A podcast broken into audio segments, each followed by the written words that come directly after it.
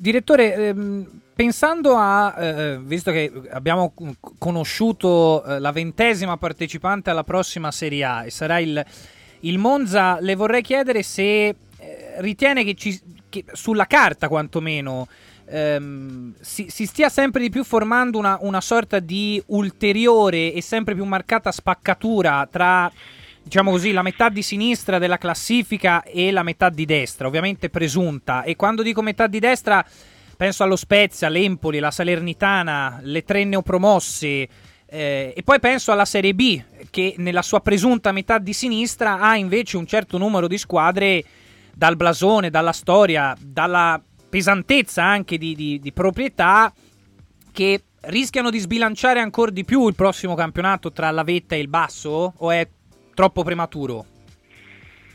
Ma vedi, io credo, credo, che questo sbilanciamento ci sia sempre stato e continuerà, essere, continuerà a esserci perché è nei fatti. Mm-hmm.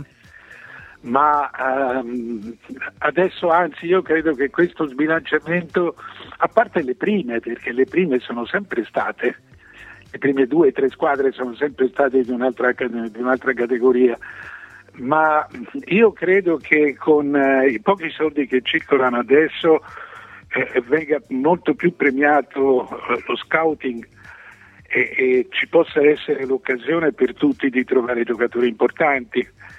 Dai, ti faccio l'esempio, lo scorso anno il Verona eh, ha ceduto Zaccagni, al, che era il suo giocatore migliore, ha ceduto Zaccagni e ha preso Capari che è andato addirittura meglio di, di, di, di Zaccagni e questo, i 12-13 gol di, Capari hanno, hanno, portato, a, hanno contribuito a, a, a, quello squilibrio.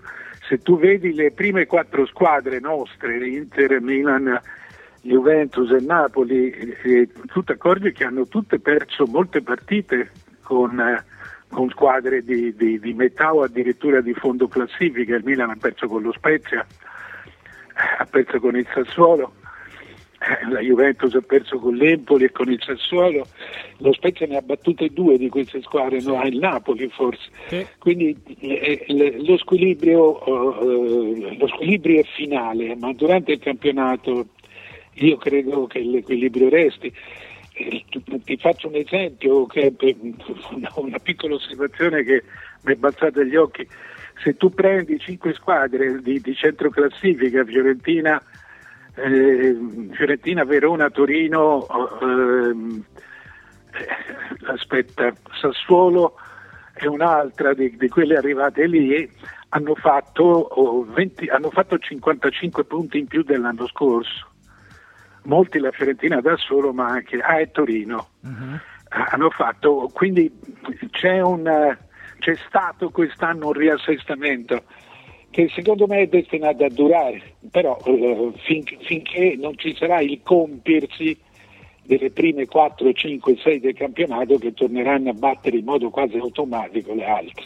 Direttore, secondo lei Berlusconi che squadra farà l'anno prossimo? Cioè, veramente farà una squadra da centro classifica? Perché insomma, il salto è importante. Eh? Ma guarda, eh, eh, io non lo so quanto, eh, quanto, gli, quanto, che disposizione economica abbia, ma sappiamo che non sta male Berlusconi.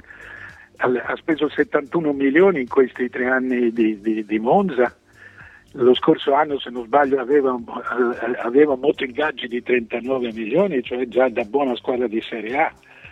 E, e, quando, sono, quando, è in campo la competenza mm. di, di Galliani e, e, il capitale di, di, Berlusconi, la possibilità di fare una squadra, un'ottima squadra, è, è abbastanza automatica.